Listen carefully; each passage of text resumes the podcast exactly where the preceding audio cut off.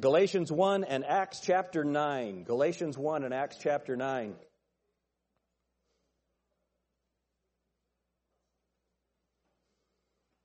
Hope you all had a good afternoon. I really enjoyed. We had a just an excellent leader meeting, and then um, Jacob and Amanda came over for the afternoon. Had a really fun time talking about my YouTube channel, and he's doing everything he can to keep me from looking old and dumb. And I don't know if that's going to work. So um, I'll tell you this: I had a conversation with the pastor that I'm going to be with in Washington, and also Dalton Robertson today, and what we're going to try to do while we're in Washington, they have a studio set up. It's really cool. And so what I want to do is several long form conversations for while I'm there. And then I want to record the, the shorter videos here so there's a consistency of location and lighting and all of those things. Be working with Justin and Logan on that. Logan and I are talking about that after the service.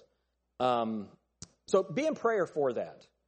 And um, so Dalton's going to be asking me questions about the King James Bible, and we're going to have a long conversation about that.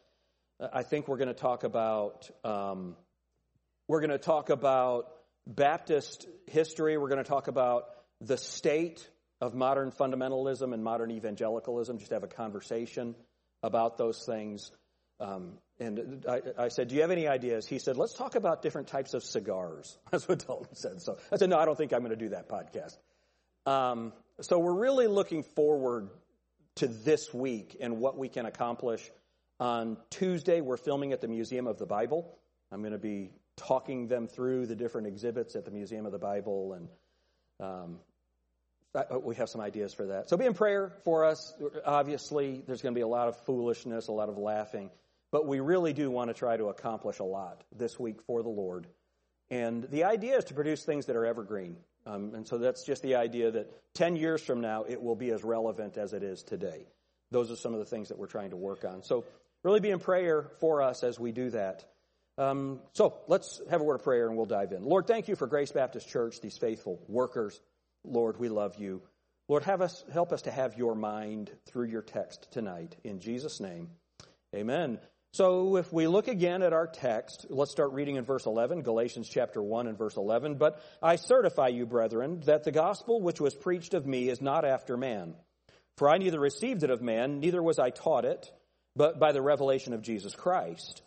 For ye have heard of my conversation in time past in the Jews' religion, how that beyond measure I persecuted the church of God and wasted it, and profited in the Jews' religion above many my equals in mine own nation, being more exceedingly zealous of the traditions of my fathers. But when it pleased God, who separated me from my mother's womb and called me by his grace, to reveal his Son in me, that I might preach him among the heathen, immediately I conferred not with flesh and blood. All right, so let's look at this text. I want to deal with a couple of things in this text. One of them is in verse 15 but when it pleased God, who separated me from my mother's womb and called me by his grace to reveal his son in me, it's very important that you see, it doesn't say to reveal his son to me. So this is not a Calvinistic understanding of salvation. That's, no, God had determined when he created Paul and gifted him that from his mother's womb, he gifted him for a specific purpose. But Paul still had to receive Christ. Amen? It's a very important distinction there. And so we looked at this morning that after Damascus, Paul and Damascus is when he was saved, that he had a new philosophy. His past life was about what he was doing. His new life was about what God had done in him. And then he had a new purpose. He was separated from his mother's womb, like Jeremiah and Isaiah, like John the Baptist, like Samson. He was, he was called for a specific purpose and God created him to do that. And what I want to do, continuing now, the first message that Paul is recorded preaching. Let's look at his first message. So go back to Acts chapter 9. And look at verse 20. Acts chapter 9 and verse 20. So this is immediately after he has been instructed by um, Ananias. And look at what it says, verse 20. And straightway he preached Christ in the synagogues, that he is the Son of God. How about that? He preached Christ in the synagogues. So what's his first message? Christ. How is Paul, a new convert, able to preach Christ? Because he's preaching Christ from the Old Testament, and he probably had the whole, the whole Old Testament memorized. Now he has the Holy Spirit of God in him, and all of that stuff that he knows about who the Messiah is going to be. Wait a minute, that's him. That's him. Is that just an amazing thing? God had prepared him as an enemy of God to preach the gospel of Jesus Christ. I think of Spencer Cone. Spencer Cone um, was the grandson of Colonel Joab Houghton. Joab Houghton was a colonel in the Revolutionary Army. He was a member of the Hopewell Baptist Church in Hopewell, New Jersey. And when the Revolutionary War started in Boston, they, they had gotten message right before the preaching. And Joab Houghton waited for the, the sermon to be over. At the end of the sermon, outside, there's a, a stone where it would help the ladies to mount and dismount their horses. He got up on that stone and he said, Brethren, he said, Men, our brethren are dying in Boston. Who rides with me? And every man in the church got on their horse and rode to Boston to join the revolutionary cause. It's an amazing thing. He was a member of that Hopewell Baptist Church. Spencer Cone was his grandson. Cone, when he was 14, was teaching Greek and Latin at Princeton. You guys are losers. I can tell you that. How many of you are 14? Anybody 14? All right, you're going to teach Greek and Latin in Princeton? He was a unique person, right? What have you been? You've wasted your life. What are you doing with your? You don't need to know Greek and Latin. Uh, Latin would be a good thing to learn, by the way. That would be a really profitable thing. I wish I knew Latin. Um, the only Latin I know is "My father can beat your father at dominoes." Um,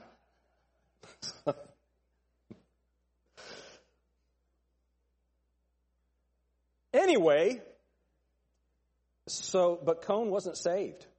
He had to come home when he was 16 because his father had lost his mind. He had to come home and help support his family. He became an actor, and then he was the editor of a newspaper. When he was 28 years old, he was wrestling with his salvation. And I've got his, his biography written by his sons. And they, so he lived in, a, in kind of a, oh, like a, a row house. And the attic of the row house went over all of them. And so he would go up there at night and just wander back and forth. For three weeks, every night, he'd go up and wander for hours, just considering who God was and his own salvation.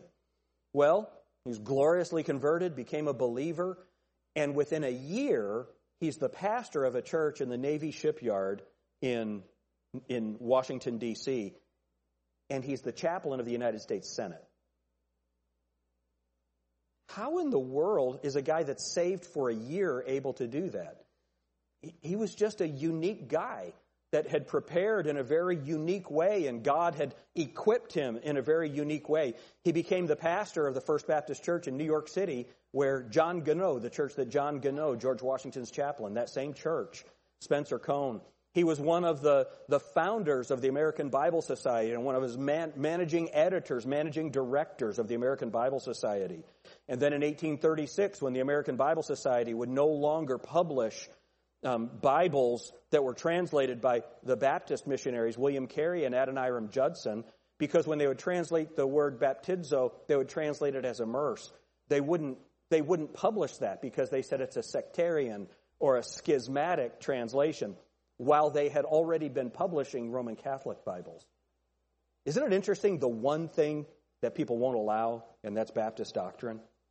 And so Cone helped them start the American and Foreign Bible Society, which began preaching the gospel and sending out Bibles. It was the Baptist Bible Society. He's also the one who helped Isaac McCoy. Remember, Isaac McCoy was a missionary to the American Indians, and God had done amazing things through Isaac McCoy. Eleven of his 14 children died while he was ministering to the American Indians. One of his daughters, Maria, um, his wife was here in, in, in Troy and visiting an Indian agent there because uh, he was also, Isaac McCoy would have also been an Indian agent, and the daughter died. So Maria McCoy is buried right in Troy at the Staunton Cemetery, right next to Delilah Corbly. And you've heard me talk about the Corbly incident where she was scalped.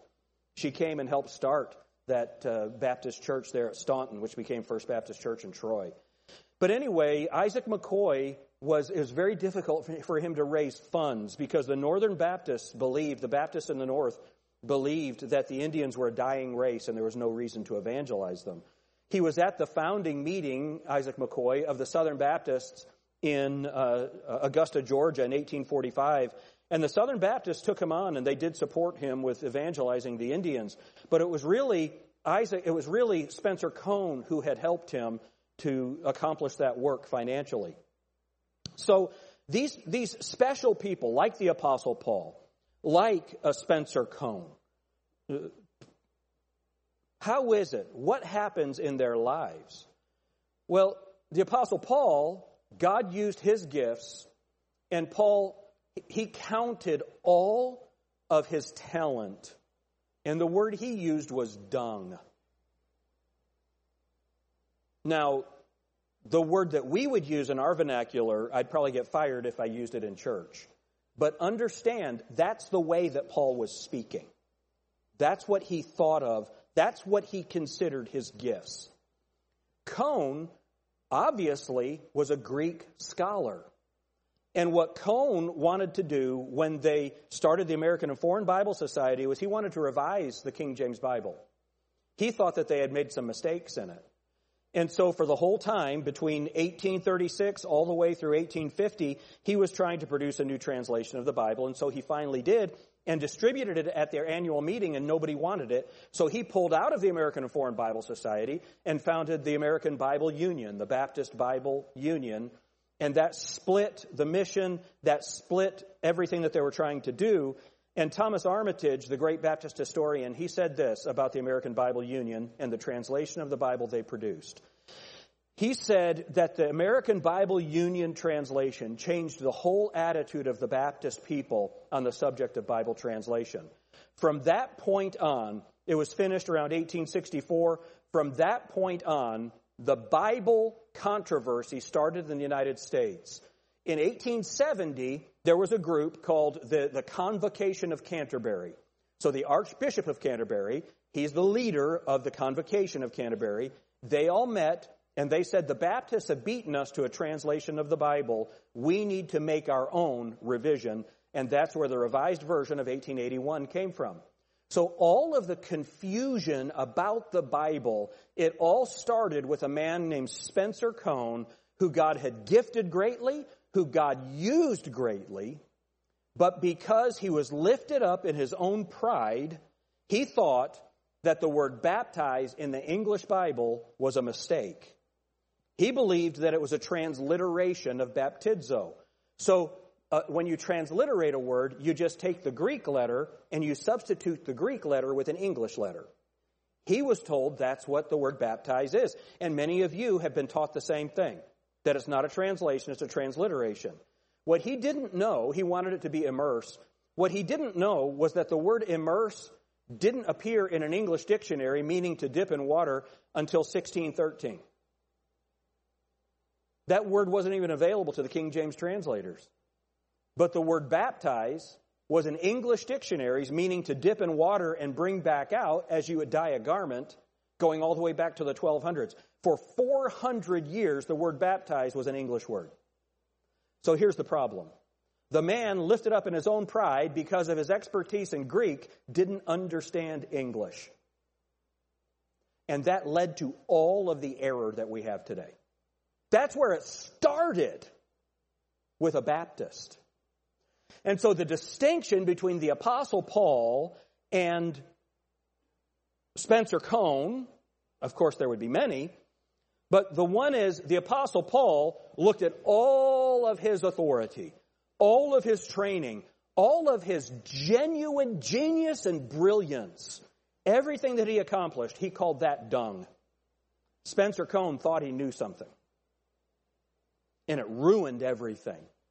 So it, has been said about Moses that God spent the, the, the first 40 years of Moses' life teaching him how to be somebody raised in Pharaoh's house. And then you know he had to go to the wilderness, and for 40 years he lived on the backside of the desert. And so, for the first 40 years, God taught him how to be somebody. For the second 40 years, God taught him how to be nobody. His last 40 years, when he was leading the children of Israel, he showed us what God can do with somebody who's learned to be nobody. That's who the Apostle Paul was. We're not saying no one is gifted. We're not saying God hasn't given you ability or talent. That's not what we're saying. We're not saying you shouldn't pursue education and learn to hone your skills to the best of your natural ability. We're not saying that you should not do that. Many double negatives, you English students. Don't do that. We're not saying to negate education. What we're saying is become the best person that you can be, hone your skills to the best of your ability, and then remember that you are nothing and that God can do it all without you. And say, Lord, what little I have, I give to you. I started to say that this morning about my ability to speak. See, the ability to talk, I could have used that to sell things, and I did before I surrendered to preach. But I know this, that as a preacher, just the ability to, to speak well, it's just not enough. It's not enough. There has to be the power of God in it, and the power of God comes from His words. Uh, Jacob and I were talking this afternoon, and Amanda, and there's a pastor that he's just a wonderful speaker. He's a brilliant man, a very good speaker, a popular speaker, has done a lot of youth meetings. And Jacob noticed that the last couple of times he heard him, it was, it was weaker. It was more vacillating. It wasn't as sure. And you know what happened in that period of time? He decided the King James Bible is not the Word of God and you can't be sure what the Bible says. What does that do? It takes away your authority. Well, it could mean this, or some people translate it this way, or it could be this. You pick. How can you be authoritative that way? And so, the Apostle Paul, he determined to know nothing but Christ and Christ crucified. Did he forget everything he knew? No, he just stood up and preached Christ from the Old Testament. In Acts chapter 17, the Bible says when he went to Thessalonica, he went to the synagogue as his manner was, opening and alleging that Christ must needs have suffered and died and risen from the dead, and that Jesus Christ is Christ, that Jesus is the Christ. That was his message. Obviously, he hadn't forgotten the scriptures that he had learned, but what he determined was everything that I had learned, none of it means anything without him. That's who we are to be. So, what was Paul's message? Paul's message was, He is the Christ. Look at, we're still in Acts chapter 9, verse 20 again. And straightway he preached Christ in the synagogues that He is the Son of God. But all that heard him were amazed and said, is not this he that destroyed them, which called on this name in Jerusalem, and came hither for that intent, that he might bring them bound unto the chief priests? But Paul, I'm sorry, but Saul increased the more in strength and confounded the Jews which dwelt at Damascus, proving that this is very Christ. He's the real thing. Isn't that awesome? So what's his message? Christ is the Son of God. He preached Christ. Who is that? the Son of God. Who's Jesus? That very Christ. He is the one. And this is the message of Scripture. This is stated by a priest in Matthew 26, 63. It's said by some devils as they're cast out in Luke 4, 41. A Jew in John 11, 27, Mary and Martha. A, a, a disciple in John 20, 31, John himself. Jesus Christ in Matthew 24, 42. But Paul says Christ was revealed in me, not to me, for me or through me. Christ was revealed in me. And then God took all of those gifts that he had given Paul and used them for his glory. The idea that Christ is in the believer is repeated twice in the book of Galatians. So let's go back to the book of Galatians. And so you should have your ribbon there in chapter 1, but look at Galatians chapter 2 and verse 20. Many of you have this memorized. I am crucified with Christ, nevertheless I live. Yet not I, but Christ liveth in me. And the life which I now live in the flesh, I live by the faith, not in the Son of God, but by the faith of the Son of God, who loved me and gave himself for me. I love it that it says that. I, I, I don't, I'm not kept by my faith in the Son of God. I place my faith in the Son of God, and the faith of the Son of God, his faith, is what keeps me forever.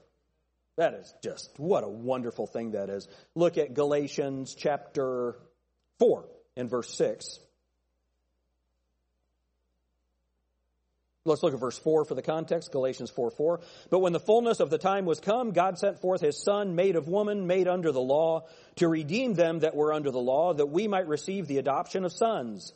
And because ye are sons, God has sent forth the Spirit of his Son, where? Into your hearts, crying, Abba, Father. And I've mentioned to you before that when I was in Israel with our friend Jay Ross, he has a son with Down syndrome. His name is Levi, and uh, I, he was probably four years old, and he was watching TV, and he, was, he wanted his dad to see it, and he started saying, Abba, Abba, Abba, Abba. He was calling his dad, Abba. And that's what we cry, Father, Father. Isn't that a blessing? And so what this is saying is Christ in you, Jesus Christ is in you. That's where the glory is. What a wonderful thing. Christ in you, and it's also the hope of glory. So the idea that Christ is in the believer is repeated on two occasions in the book of Galatians. And it's also said, this Christ in you, it's one of the mysteries of God. Look with me at 1 Corinthians chapter 4, verse 1, and Colossians, Colossians 1 and verse 27. In my Sunday school class, we are teaching on the mysteries right now. We started with Galatians, with 2 Corinthians chapter 4. This morning, so look at 2 Corinthians chapter 4 and look at verse 1. Sorry, I did it this morning too. 1 Corinthians chapter 4 and verse 1. I did the exact same thing in Sunday school. The exact same thing. I'm incorrigible. 1 Corinthians chapter 4 and verse 1. Let a man so account of us as of the ministers of Christ and stewards of the mysteries of God. Moreover, it is required in stewards that a man be found faithful.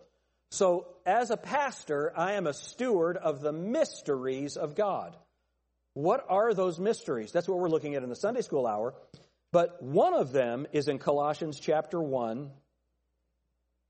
Colossians chapter 1, and look at verse 27.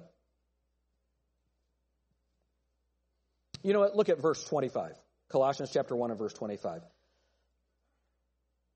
Whereof I am made a minister according to the dispensation of God. So that's dispensing. What did God dispense to him? Which is given to me for you to fulfill the word of God. Even the mystery which hath been hid from ages and from generations, but is now made manifest to his saints. So that verse 26 is the biblical definition of a mystery. It's something that has been hid, it's existed, but it has been hid from ages and from generations, but is now made clear. It's something you can't know unless God shows it to you. Verse 27, what is the mystery?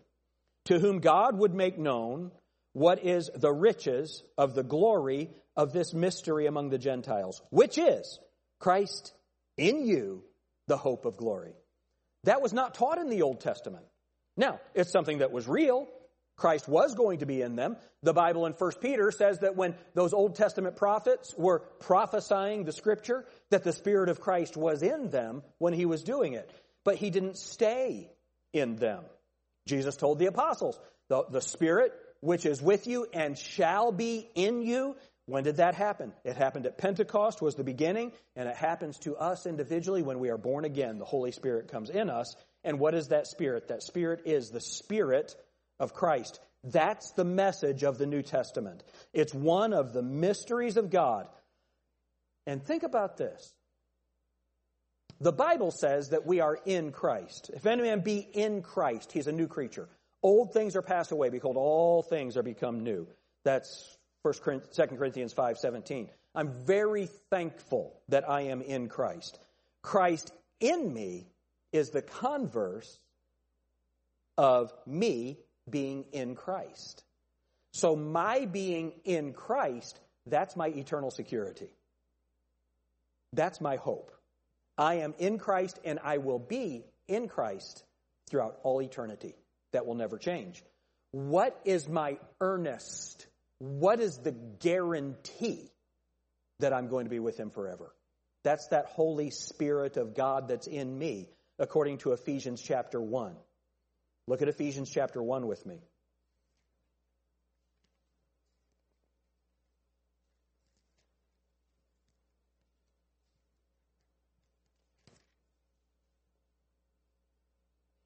Verse 12 that we should be to the praise of his glory who first trusted in Christ, in whom ye also trusted, after that ye heard the word of truth, the gospel of your salvation, in whom also after that ye believed, you were sealed with that Holy Spirit of promise, which is the earnest of our inheritance until the redemption of the purchased possession unto the praise of his glory. So what is that? The Holy Spirit of God. That means I'm his until he comes. I'm his until he takes me out. Now I have to do this because it's really fun. Okay, everybody have your Bibles there at Ephesians chapter 1. And I want to give you an illustration.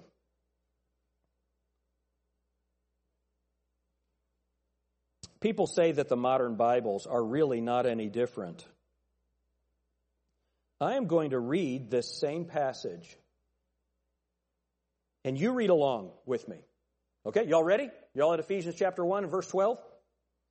So that we who were the first to hope in Christ might be to the praise of his glory.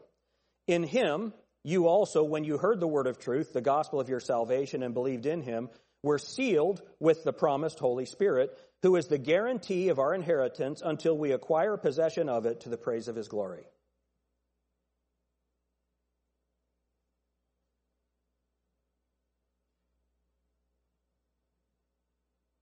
Do you understand how many doctrines are changed in the English Standard Version, the ESV?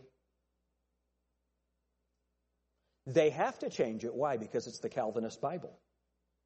There, it's published by Crossway Publishers, Calvinist Publishing House, and they had to make the translation in a way that says what their doctrine teaches rather than having their doctrine teach what the Bible says. It's amazing the difference. So that mystery, that understanding that Christ is in me, that's the message that, that's the, that's the power that Paul had in preaching. Go back to Galatians chapter 1.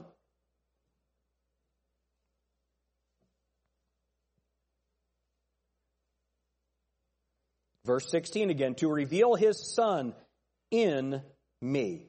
So the apostle Paul, after Damascus, he had a new philosophy. His past life was about what he was doing. His new life was about what God was, had done in him. He had a new purpose. He was separated from his mother's womb to preach Christ. But that could only happen if Christ was in him. And that's what he was doing. But not only that, but he was to preach to the heathen. He was to preach to the heathen. Wouldn't you think that Paul would be the one that was supposed to go to the Jews? What does God do? He uses his wisdom to confound the wisdom of the wise. Why would God take a Jew among the Jews, a Hebrew of the Hebrews? Why would God take him and say, to the Jews, nah, I want you to go to the Gentiles? Why? Because it's God that works in us to will and to do of his good pleasure. And that's exactly what the passage says. Look at what it says again in verse 16 to reveal his son in me that I might preach him among the heathen. Who are the heathen? Us. That's us. Remember that thing that I said about the guy who did his DNA test? Wanted to find out what his heritage was? They come back with a pie chart, and his said 98% white trash. That's most of us, right? No, no, not a whole lot of royalty in this room. That's who God uses. Not many wise. Isn't that awesome? God chose somebody profound. God chose somebody wise. And then he took him outside of his comfort zone to the people that he had hated. Amazing. Amazing. So, different philosophy, a different purpose, and he had an absolutely different perspective. Verse 16, let's look at the second half of the verse. Immediately I conferred not with flesh and blood. Neither went I up to Jerusalem to them that were which were apostles before me, but I went into Arabia and returned again to Damascus. So he had a new perspective.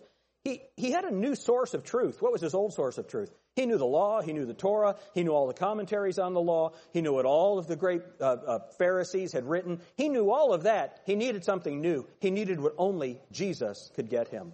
He was a special case. Not only that, he had a new perspective, but he also had a new place. First place he went was Damascus, not Jerusalem. Right? And then, the Bible says in verse 18, then after three years I went to Jerusalem to see Peter. You see, Jesus, I'm sorry, Paul wasn't ready to be with Peter until he had been with Jesus for three years. Uh, oh, just a minute. How long were the other apostles with Jesus? How long? three and a half. Paul learned faster. Interesting.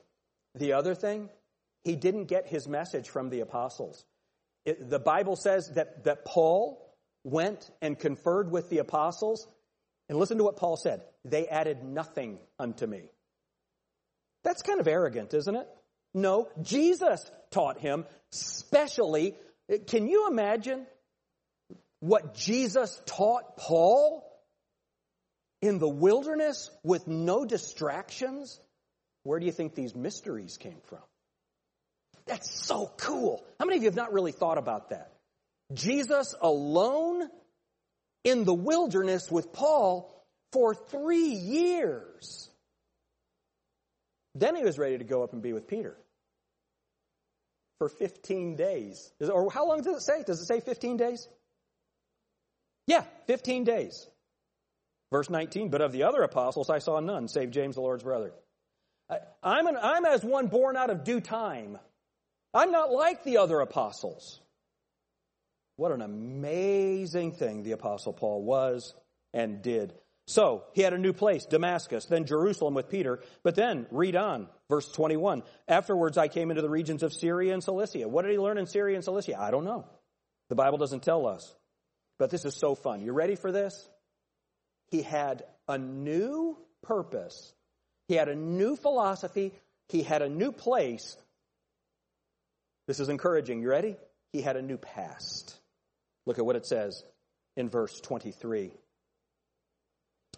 But they had heard only that he which persecuted us in times past now preacheth the faith which once he destroyed, and they glorified God in me.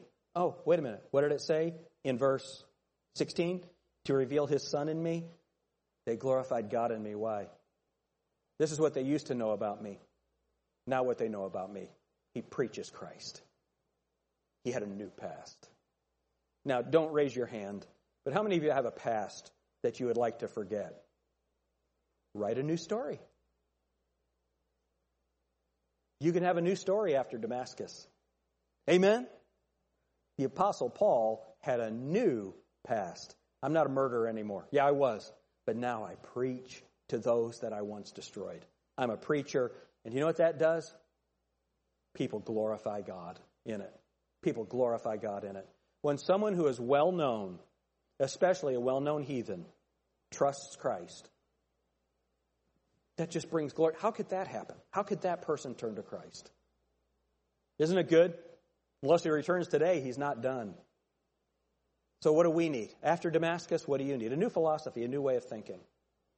You need a new purpose, and that purpose is to glorify God in everything you do. Remember, we are here to know God and make him known. That's why we exist, to know God and make him known. And you need a new place. What is your place? It's here with God's people. And, praise God, we get to have a new past. I went uh, years ago, I went back to where I had gone to Bible college the first time. Dalton Robertson and I went there. They had a meeting, it was called Pastor's School. And I would see people that I hadn't seen in 20 years. And so this would have been 2007, so since 1990, I hadn't seen them. And so people would say, What are you doing? What are you doing with yourself? I pastor a church in Sidney, Ohio, and I promise, two different people said, No, really, what are you doing? I was such a clown. I had such a bad spirit. I didn't like what was going on in that place. I wasn't emotionally mature enough to handle it properly. That my reputation was either as a goof off making everybody laugh. I know that surprises you. Or just somebody that was so mad at the leadership that I was just an angry young man. That's who I was. You know what's cool now? Most of the people who would know me, they know me as a preacher of the gospel. I was able to, I was, when I surrendered to the Lord, see, I hadn't surrendered to preach at that point. I was 30 when I went back to Bible college and surrendered to preach. But God's allowed me to write a new past. I have a, I have a new story. And God used all of that, that, that bitterness that I had towards the leadership. You know what that's taught me? Don't be like those leaders and engender that bitterness in young people. Isn't that a good thing to learn? Amen? Don't be like that. But I've also learned the joy of serving God, the joy of loving God's people and seeing God's people grow in the faith. I just love it. And I hope that someday someone can say that what Pastor Jim taught me has taught me to glorify God. That's what we're here for. I just get the privilege of standing up here and teaching you guys this stuff. And then you get the privilege of taking that and teaching it to someone else and the things that you're learning on your own. After Damascus, boy, did God change Paul? I'm just telling you, God wants to use you. He doesn't want you to be the Apostle Paul, but He wants you to be Matt Holzclaw. He wants you to be Hannah. He wants you to be Michael Vermond or Jerry Wolf for Him and for people to glorify God in Brent New, to glorify God in Ty Blackford. Is that what the Bible is teaching? To glorify God in Kent and Susan. To glorify God in Amber, we're hoping in Jet. that's, that's who we are.